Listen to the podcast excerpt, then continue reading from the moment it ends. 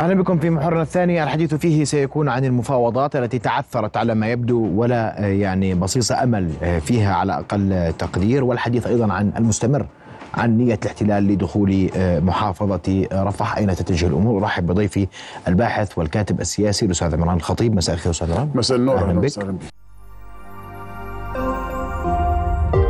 رؤيا بودكاست. بدي أسمع وجهة نظرك أولا في موضوع المفاوضات التي على ما يبدو أنها تعثرت. لأن حماس لا تريد أن آه، تقدم تنازلات آه، لا تخدم مصلحة الشعب الفلسطيني المقيم على قطاع على أرض قطاع غزة. والاحتلال يرى في مطالب حماس هزيمة لتل أبيب كما يصرح رئيس وزرائها الآن.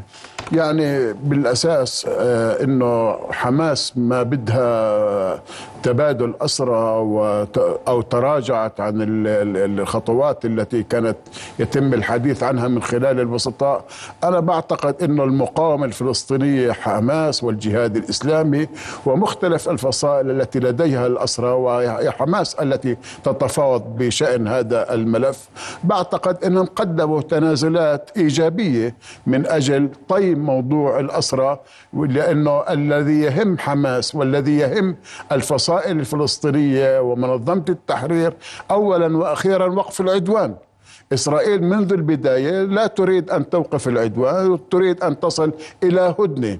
وهدنة وراء هدنة ومن ثم مسح قطاع غزة عن الوجود وتهجير قطاع غزة وتهجير الفلسطينيين من قطاع غزة.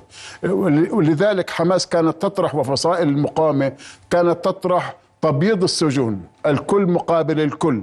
هذه الخطوات بعتقد إنه صارت في ليونة لدى الفصائل الفلسطينية. والذي يتعند في موضوع المفاوضات والذي يرفض المفاوضات والتجاوب مع المبادرة القطرية والمبادرة المصرية في هذا الشأن هو الجانب الإسرائيلي نتنياهو لأنه نتنياهو يسعى إلى قتل جميع الأسرى الأسرى الإسرائيليين.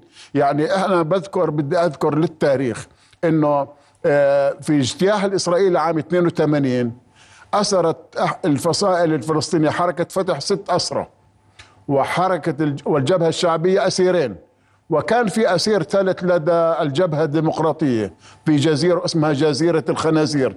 عندما تأكد الجانب الإسرائيلي بأن مكان موجود هذا الأسير ذهبت وقصفت هذا المكان ولو كانت تعلم أين وجود الأسرى لدى القيادة العامة؟ الجبهة الشعبية القيادة العامة أو لدى حركة فتح خلال عام 82 و 83 لقتلت الأسرى؟ وفي العدوان وفي الوقت الحاضر خلال العدوان على غزة حين يتسرب لديها معلومات من ايا كان هذا المصدر سواء أخبار صناعيه أو من خلال تحركات أو من خلال عملية التبادل السابقة قد رصدت إسرائيل بعض التحركات ذهبت إلى موضوع تصفية الأسرى الإسرائيليين لأنها بالأصل لا تريد أن تبادل الأسرى. وبالتالي من يتحمل مسؤولية الإعاقة في عملية التبادل هو الجانب الإسرائيلي. ال- حركة حماس والمقاومة الفلسطينية أبدوا كف مرونة عالية في هذا الشأن وبشهادة القطريين والمصريين. نعم. طب إلى أين تسير الهدنة؟ اليوم نحن آه، نتحدث عن آه، آه، تصريحات للبيت الأبيض باقتراب الوصول إلى تهدئة في قطاع غزة تصريحات الوسطاء. يعني بأن هناك قرب هدنة لكن ما يصدر عن الطرفين الأساسيين في في المفاوضات. يعني أنا بحكي المعضلة الأساسية في الولايات المتحدة الأمريكية. لأنه المطلوب ليس اليوم المطلوب الهدنة.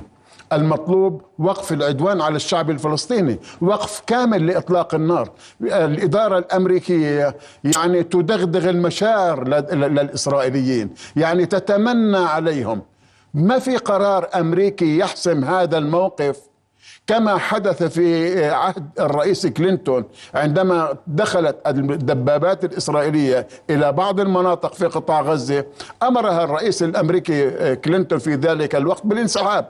وبالتالي لو كان هناك نوعا من الجدية والقرار الحاسم لدى الإدارة الأمريكية لتمت عملية ليس فقط الهدنة بل وقف شامل لإطلاق النار. ولكن الجانب كلا الجانبين الجانب الإسرائيلي والجانب الأمريكي يضغط سواء يضغط على الفصائل الفلسطينية ويضغط على الجانب الفلسطيني ويضغط على الجانب العربي في موضوع الوصول إلى هدنة هدنة مجانية حتى الانتهاء من آخر فلسطيني. هذا ما يسعى إليه الجانب الإسرائيلي وبالتالي هو يماطل لأنه لا يريد أن يفرج عن الأسرى في سجون الاحتلال. يعني هو الجانب الإسرائيلي إذا الشهداء هناك مجموعة من الشهداء الذين استشهدوا منذ عام 78 وما زالت إسرائيل تحتجز جثامين هؤلاء الشهداء. أسرى استشهدوا في الأسر تحتجز جثامينهم. يعني هذا هو الوجه الحقيقي للاحتلال الإسرائيلي. فبالتالي يعني يجب أن يكون هناك موقف عربي مصري قطري روسي أمريكي أوروبي يضغط في اتجاه وقف العدوان وعملية تبادل الأسرى وإخراج الأسرى من سجون الاحتلال. في ذات الإطار الحديث عن المصالحة الفلسطينية. يعني فيما يتعلق اليوم إحنا ما في عنا يعني فيش خلاف في الساحة الفلسطينية حتى نحكي على مصالحة، يعني كان الخلاف كيف يعني, يعني عفوا يعني كان الخلاف كان الخلاف أول أن هناك انقسام بأن حماس تسيطر على قطاع غزة وبان وأن حماس لا تريد أن تتنازل، اليوم أصبح قطاع غزة لا هو مع السلطة الفلسطينية ولا هو مع حماس، اليوم حماس اليوم الجانب الإسرائيلي احتل قطاع غزة من الشمال إلى الجنوب ومن الشرق إلى الغرب تحت سيطرة الجانب الإسرائيلي، صحيح هناك في مقاومة بقطاع غزة ولكن الثمن الذي دفعه الشعب الفلسطيني نتيجة العدوان الإسرائيلي ثمنا باهظا جدا، هذا الثمن يتمثل ب 120 ألف ما بين شهيدا وجريح وما يقارب من سبعة آلاف أسير و75% كما تقول الأمم المتحدة قد دمرت في قطاع غزة. وبالتالي اليوم الحالة التقاربية ما بين حركة حماس وما بين حركة فتح وفصائل منظمة التحرير أصبحت ممكنة جدا أقرب مما من قبل. وهناك تفاهمات حول بما في ذلك بغير مغطية من ضمن وسائل الإعلام حول الاتصالات الجانبية والحوارات الثنائية ما بين قيادة حركة فتح وما بين حركة حماس من أجل التقارب وجهات النظر لأنه المطلوب في اليوم الأول لوقف العدوان أو ما قبل وقف العدوان هو تشكيل حكومة تقنقراط حكومة خبراء ليس حكومة مش مهم تكون حكومة فصائل يعني مش شرط إنها تكون هاي الحكومة والله من فتح أو من الجبهة الشعبية أو من حماس أو من الجهاد.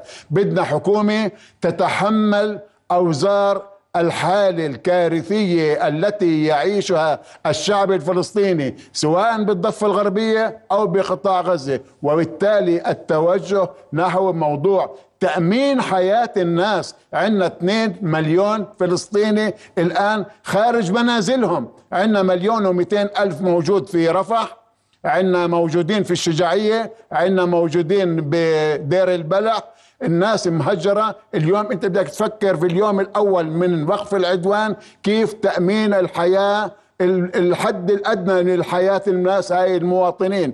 هذا جانب. والجانب الآخر يجب أن تكون مهمة هذه الحكومة. تأمين هاي المسائل. والجانب الآخر موضوع إعادة الإعمار والذي يستغرق سنوات طويلة من أجل إعادة الإعمار وتأمين حياة الناس.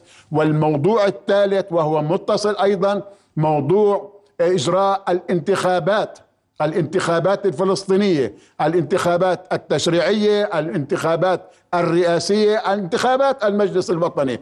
لأنه دون انتخابات لا يمكن أن تتمكن الفصائل الفلسطينية وبما فيها حركة حماس والجهاد الإسلامي من الدخول في منظمة التحرير لأن منظمة التحرير مش موضوع إنه والله أنا بدي أصير عضو في منظمة التحرير. منظمة التحرير صحيح تمثل الشعب الفلسطيني لكن الأجسام السياسية الفصائل الفلسطينية تستطيع الدخول في منظمة التحرير سواء الفصائل أو الشخصيات المستقلة أيضا. في إطار منظمة التحرير بعقد دورة جديدة للمجلس الوطني الفلسطيني. ويسبق ذلك عقد لقاء للأمناء العامين للفصائل الفلسطينية. بما نعم. في ذلك حركتي حماس والجهاد الإسلامي والشخصيات المستقلة. يجب ألا نتجاهل الشخصيات المستقلة في إعادة تكوين المجلس الوطني الفلسطيني ومنظمة التحرير الفلسطينية على أساس الشراكة الوطنية.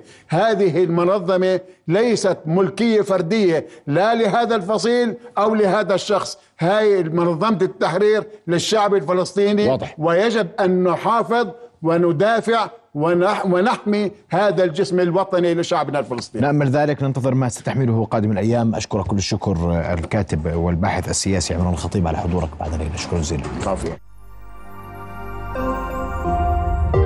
رؤيا بودكاست.